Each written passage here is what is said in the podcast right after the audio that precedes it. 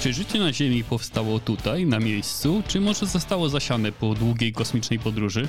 Czy żyjące już organizmy znikają bezpowrotnie, podobnie jak ludzkie cywilizacje? Arkadiusz Polak, dzień dobry, zapraszam na 26 odcinek podcastu Naukowo, który możecie udostępnić swoim znajomym, polubić i skomentować, pomagając mi w rozpowszechnianiu tej audycji. W tym odcinku usłyszycie także o tym, co znajduje się pod naszymi stopami i kiedy taksówki będą latały nad naszymi głowami. Zachęcam Was także do wspierania mnie w serwisie Patronite, abym mógł kontynuować dostarczanie Wam naukowych nowości oraz do dołączenia do naszej społeczności na serwerze Discord. Wszystkie linki oraz źródła informacji znajdziecie w opisie tego odcinka, a teraz zaczynamy w żółwim tempie.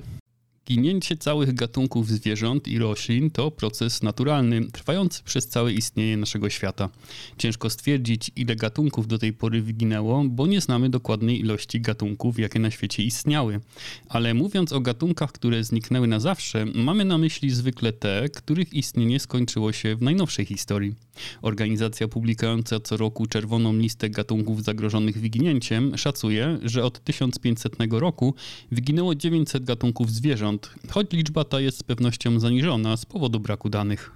W 1906 roku na Galapagos badacz kalifornijskiej ekspedycji naukowej Rollo Beck odnalazł olbrzymiego żółwia, nazwanego żółwiem olbrzymim z Fernandiny.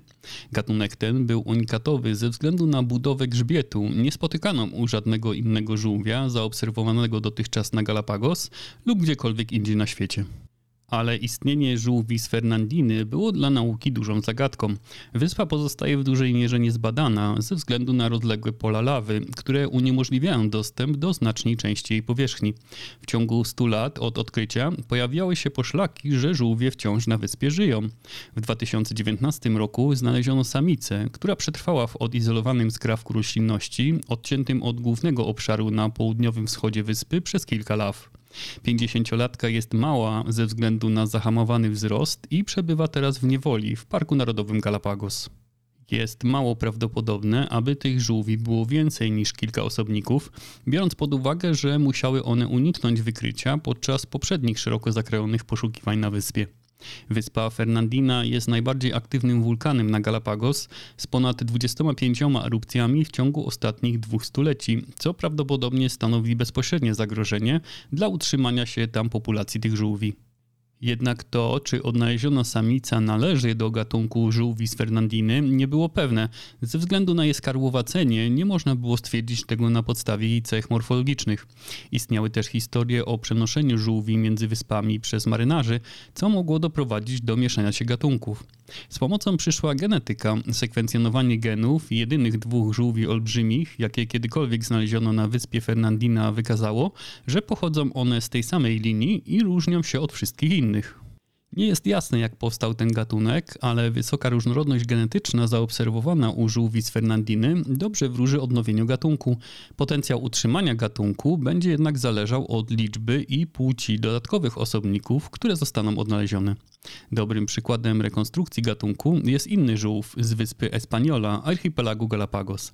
Gatunek ten, dzięki udanemu, długoterminowemu programowi hodowli w niewoli, zdołał się odrodzić do 3000 osobników z zaledwie 12 ocalałych samic i trzech samców. Mniej szczęścia miał za to samotnik Jerzy, żółw z wyspy Pinta, któremu nie udało się rozmnożyć w niewoli i w związku z tym był ostatnim osobnikiem swojego gatunku. Przyszłość gatunku żółwi z Fernandina zależy od wyników dalszych poszukiwań na tej odległej i trudnej do eksploracji wyspie, ale niezależnie od tego, czy ostatecznie wyginie, odkrycie to daje nadzieję, że nawet dawno niewidziane gatunki mogą jeszcze gdzieś istnieć. Czy podobny proces może zachodzić, gdy przyjrzymy się bliżej cywilizacjom ludzkim? Czy jest możliwe, aby Inkowie lub poprzedzające ich cywilizacje Wary czy Tiwanaku istniały do dziś? Imperium Inków było gigantycznym tworem obejmującym połacie sześciu współczesnych krajów od Kolumbii po Argentynę i Chile. Położone na wysokości około 2400 metrów nad poziomem morza, miasto Machu Picchu było perłą w koronie, ale osiągnięcia Inków wykraczają poza królewską posiadłość. Imponujące wrażenie robi system dróg wpisany na listę Światowego Dziedzictwa UNESCO. Olbrzymie kamienie, schody i mosty linowe stanowią sieć dróg wykorzystywanych do dziś nie tylko przez turystów, ale także miejscową ludność Ameryki Południowej. Ich długość to minimum 23 tysiące kilometrów, ale szacuje się, że może to być nawet 60 tysięcy kilometrów. To właśnie te drogi mogły stanowić o sukcesie tego olbrzymiego imperium, zapewniały bowiem nie tylko przepływ informacji w kraju, który nie posiadał systemu pisma, ale także pozwalał na swobodny przepływ ludzi i towarów. Jak twierdzi Nikola Stripcewicz, archeolog z Uniwersytetu Kalifornijskiego w Berkeley, chociaż cały system jest dziś często określany mianem drogi Inków, znaczna część szlaków istniała jeszcze zanim Imperium Inków zyskało na znaczeniu w XIII wieku. Zarówno państwo Wari, jak i Tiwanaku, które poprzedziło Inków i przetrwało mniej więcej do XI wieku, zbudowało własne sieci. A niektóre drogi pochodzą z jeszcze starszych imperiów lub szlaków karawan Lam, które prawdopodobnie poprzedzały te imperia. O jakości tych dróg niech stanowi fakt, że były one wykorzystywane przez Hiszpanów podczas krwawego podboju, a źródła historyczne twierdzą, że niektóre z mostów linowych zawieszonych nad przełęczami były na tyle wytrzymałe, że Hiszpanie przekraczali je konno w pełnym galopie. Do dnia dzisiejszego niektóre części tej sieci dróg są stale wykorzystywane i naprawiane, stanowiąc nie tylko atrakcję turystyczną, ale będące w codziennym użytku. Imperium Inków trwało tylko od około 1450 roku do przybycia Hiszpanów w 1532 roku. Ale czy potomkowie mieszkający dziś we współczesnych miastach, takich jak Cusco czy Cuenca, są dziś także Inkami? Naukowcy twierdzą, że Inkowie byli raczej tworem politycznym niż jedną zwartą grupą etniczną. Na olbrzymim terytorium imperium ludność używała wielu języków i dialektów, nie było także systemu pisma, stosując w zamian kipu, czyli system węzełków na kolorowych sznurkach, którego do dziś nauce nie udało się rozszyfrować. Częścią inwazji kolonialnej w obu Amerykach było oddzielenie osiągnięć Majów, Azteków i Inków z epoki klasycznej od współczesnych ludów tubylczych, które bezpośrednio się od nich wywodziły. Po odzyskaniu niepodległości od Hiszpanii, politycy i instytucje czasem wykorzystywały chwałę dawnych imperiów Inków, Azteków i Majów do tworzenia nowego poczucia narodowościowego. W Peru i Boliwii oznaczało to, że wielu ludzi, którzy w większości pochodzili z Europy, stało się dumnych z osiągnięć Inków, ale jednocześnie lekceważyli problemy, jakie dla potomków Inków stanowiło dziedzictwo kolonializmu. Uważa się, że Inkowie nie przetrwali do czasów współczesnych, zastąpili przez różnoraką ludność andyjską, ale te elementy imperium Inków, które przetrwały, są wykorzystywane do dziś i stanowią ważne elementy dla lokalnej ludności. A gdyby tak sięgnąć głębiej i zadać pytanie, skąd w ogóle pochodzi życie? Nie tyle ludzkie czy zwierzęce, ale życie w najbardziej podstawowej formie, od którego wszystko się zaczęło i którego następstwem jest istnienie ludzkiej cywilizacji? Nowe badanie sugeruje, że życie na Ziemi może pochodzić spoza niej. Japońska sonda kosmiczna Hayabusa 2 dostarczyła niezwykłego materiału z asteroidy Ryugu, przywożąc go na Ziemię w 2020 roku po sześcioletniej misji do ciała niebieskiego oddalonego o około 300 milionów kilometrów. Głównym celem tej misji było wyjaśnienie pochodzenia wody na Ziemi i materii organicznej jako budulca życia, ponieważ oczekiwano, że cząstki powracające z Ryugu będą całkowicie wolne od zanieczyszczeń pochodzących ze środowiska ziemskiego.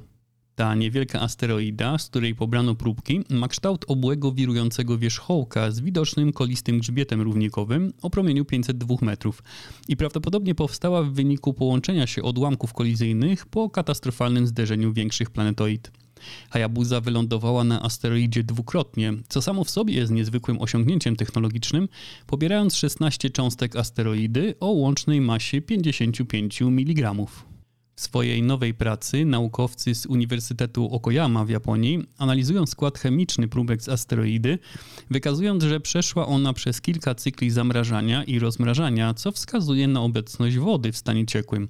Naukowcy wykryli także obecność 23 różnych aminokwasów i innych substancji organicznych, które mogą dostarczyć wskazówek na temat pochodzenia życia na Ziemi, sugerując, że zostało ono przyniesione na Ziemię z kosmosu. Zbiory danych o cząstkach Ryugu uzyskane dzięki zastosowaniu kompleksowej analizy pozwolą też lepiej zrozumieć proces formowania się i ewolucji asteroid takich jak Ryugu od początku istnienia Układu Słonecznego do czasów współczesnych. Współcześnie pod naszymi stopami zachodzą zjawiska gwałtowne i ekstremalne, ale mające olbrzymi wpływ na istnienie życia na Ziemi. Ziemia składa się z kilku warstw, my żyjemy na najcieńszej z nich, skorupie ziemskiej, pod którą znajduje się w większości stały płaszcz. Następne jest płynne żelazo, jądro wewnętrzne, a w samym centrum Ziemi znajduje się jądro wewnętrzne, gorąca, gęsta kula litego żelaza i niklu wielkości Plutona. Dotychczasowe modele dotyczące samego centrum naszej planety wskazywały, że jądro Ziemi obraca się w tym samym lub szybszym tempie niż powierzchnia planety. Nowe badania są sprzeczne z tym twierdzeniem, sugerując, że jądro wewnętrzne Ziemi porusza się i zmienia na przestrzeni dziesięcioleci. Struktura, ruch i ewolucja jądra planety mają olbrzymie znaczenie, ponieważ dostarcza ono energii dla geodynama, który jest odpowiedzialny za pole magnetyczne Ziemi. A pole to nie tylko umożliwia człowiekowi i niektórym zwierzętom nawigację, ale jest krytycznym składnikiem zapewniającym odpowiednie warunki do istnienia życia na planecie. Siły związane z polem magnetycznym należą do sił dalekiego oddziaływania, stąd zasięg pola magnetycznego wykracza daleko poza powierzchnię Ziemi, tworząc w sąsiedztwie planety rozległą przestrzeń określaną terminem magnetosfery. Pole magnetyczne chroni częściowo Ziemię od promieniowania kosmicznego oraz słonecznego wiatru. Gdyby do Ziemi dochodził cały strumień cząstek wiatru słonecznego, to Ziemia traciłaby szybciej swoją atmosferę, co miałoby potężne skutki w czasie geologicznym. Wskutek większego promieniowania kosmicznego organizmy doznawałyby też większych mutacji i mogłoby to nieść olbrzymie konsekwencje w trakcie rozwoju życia na Ziemi. Ponieważ nie jest możliwe bezpośrednie obserwowanie wewnętrznego jądra, jego ruchy i zmiany muszą być mierzone pośrednio.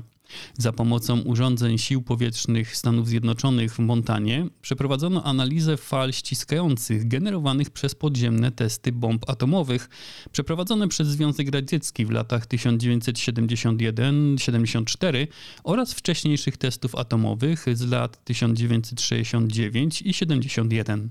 Badając przesunięcia czasowe fal generowanych w parach wybuchów, można było oszacować rotację jądra wewnętrznego w okresie między wybuchami. Nowe badanie geofizyków pokazuje, że rdzeń wewnętrzny jądra Ziemi nie jest nieruchomy. Porusza się pod naszymi stopami i wydaje się, że co 6 lat przesuwa się o kilka kilometrów w przód i w tył. A zmiana ta wydaje się być powiązana z okresowym wahaniem długości dnia na Ziemi, który zmienia się co 5,9 roku. A mocna zmiana w transporcie może nadejść wraz z uruchomieniem projektów latających taksówek. Jedną z firm chcących uruchomić takie bezzałogowe maszyny do użytku komercyjnego jest Autoflight z siedzibą w Szanghaju, która pokazała publicznie 8-minutowy film z testów. Link do niego znajdziecie w opisie odcinka. Maszyna startuje i ląduje pionowo, używając ośmiu śmigieł podobnych jak w dronach. Gdy osiąga wysokość przelotową, uruchamia się śmigło umieszczone z tyłu, nadając pęd maszynie. Powietrzna taksówka może zabrać na pokład czterech pasażerów lub ładunek o wadze 1,5 tony i może pokonać 250 km z prędkością do 200 km na godzinę. To wszystko w każdych warunkach pogodowych, także zimą, przy zasilaniu elektrycznym, zapewniając transport głównie w miastach. Aby loty były możliwe, maszyna musi uzyskać odpowiednie pozwolenia i certyfikaty. Firma chce uruchomić projekt zarówno w Chinach, jak i w Europie i Stanach Zjednoczonych. Firma podaje, że będzie gotowa do uruchomienia lotów komercyjnych w 2026 roku, przy czym nie będzie ona ani mniej bezpieczna, ani droższa niż podróż taksówką. W ten niski koszt akurat trudno mi uwierzyć, niemniej kusząca jest perspektywa miejskiego transportu rodem z serialu animowanego Jetsonowie, który oglądałem kilkadziesiąt lat temu jako dziecko. A obraz miasta przyszłości dopełni samochód ładowany za pomocą paneli słonecznych, którego produkcja ma ruszyć już w tym roku. Sedan o nazwie Lightyear Zero wyposażony jest w 5 m2 paneli słonecznych, dzięki którym pojazd może ładować się sam podczas jazdy lub po prostu stojąc na słońcu. Ten elektryczny pojazd osiągami nie powala. Przyspieszenie od 0 do 100 km na godzinę ma osiągać w ciągu 10 sekund, a prędkość maksymalna to 160 km na godzinę. Zasięg pojazdu to 624 km, z czego energia potrzebna na przejechanie 70 km pochodzić ma wyłącznie z paneli. Oczywiście wiele zależy od klimatu kraju, w jakim samochód będzie się poruszał. W krajach mocno nasłonecznionych, takich jak Portugalia, auto będzie mogło jeździć nawet 7 miesięcy, korzystając z energii z paneli, ale już w takiej Holandii okres ten producent ogranicza do 2 miesięcy w roku. Firma twierdzi, że wyprodukuje tylko 946 egzemplarzy, a każdy z nich będzie sprzedawany za 250 tysięcy euro. Problem jest taki, że produkcja samochodu to proces bardzo trudny i złożony. Lightyear ma partnera produkcyjnego w Finlandii, ale nie ma pewności, że samochód faktycznie zostanie wyprodukowany. Kilka dotychczasowych pomysłów na taki samochód skończyło się na etapie prototypów, choć prace nad słonecznym autem trwają też w Niemczech czy Stanach Zjednoczonych. Ciężko więc przypuszczać, że już wkrótce będziemy jeździć samochodami napędzanymi bezpłatnym słońcem. A na koniec chciałbym polecić Waszej uwadze nowe narzędzie od firmy Google, pokazujące jak zmienia się nasza planeta, bo przecież zmienia się ona nieprzerwanie. Świat jest w końcu tak dynamiczny, jak ludzie i procesy naturalne, które go kształtują. Dynamic World to działający niemal w czasie rzeczywistym globalny zbiór danych o pokryciu terenu o rozdzielczości 10 metrów, wykorzystujący sztuczną inteligencję do analizowania danych satelitarnych zbieranych co 2 do 5 dni. Program klasyfikuje każdy piksel na podstawie dziewięciu kategorii, od gołej ziemi po drzewa, uprawy i budynki. Naukowcy i planiści już wykorzystują dane satelitarne w niektórych zastosowaniach, na przykład tworząc narzędzie, które pozwala śledzić wylesianie za pomocą zdjęć satelitarnych. Nowe dane są jednak znacznie bardziej szczegółowe. Teraz można zobaczyć, czy w lesie tropikalnym wycięto jedno czy dwa drzewa, nawet jeśli większy obszar pozostaje nienaruszony. W miastach planiści mogliby wykorzystać te dane do łatwego sprawdzenia, w których dzielnicach nie ma wystarczającej ilości terenów zielonych. Naukowcy badający małe gospodarstwa rolne w Afryce mogliby wykorzystać te dane, aby zobaczyć, jakie są skutki suszy i jak wpływa to na termin plonów. Ponieważ dane są stale aktualizowane, można również obserwować zmiany pór roku na całej planecie. Dane sięgają 5 lat wstecz, a korzystając z nowego narzędzia, każdy z nas może wprowadzić zakres dat, aby zobaczyć, jak dana lokalizacja zmieniała się w czasie. Link do strony znajdziecie w opisie tego odcinka. Na kolejny odcinek podcastu zapraszam w najbliższą środę. Zajrzyjcie też na stronę naukowo.net, gdzie znajdziecie archiwalne odcinki podcastu oraz serię ciekawych artykułów naukowych w sam raz na weekendową lekturę. A dziś dziękuję Wam za uwagę i do usłyszenia.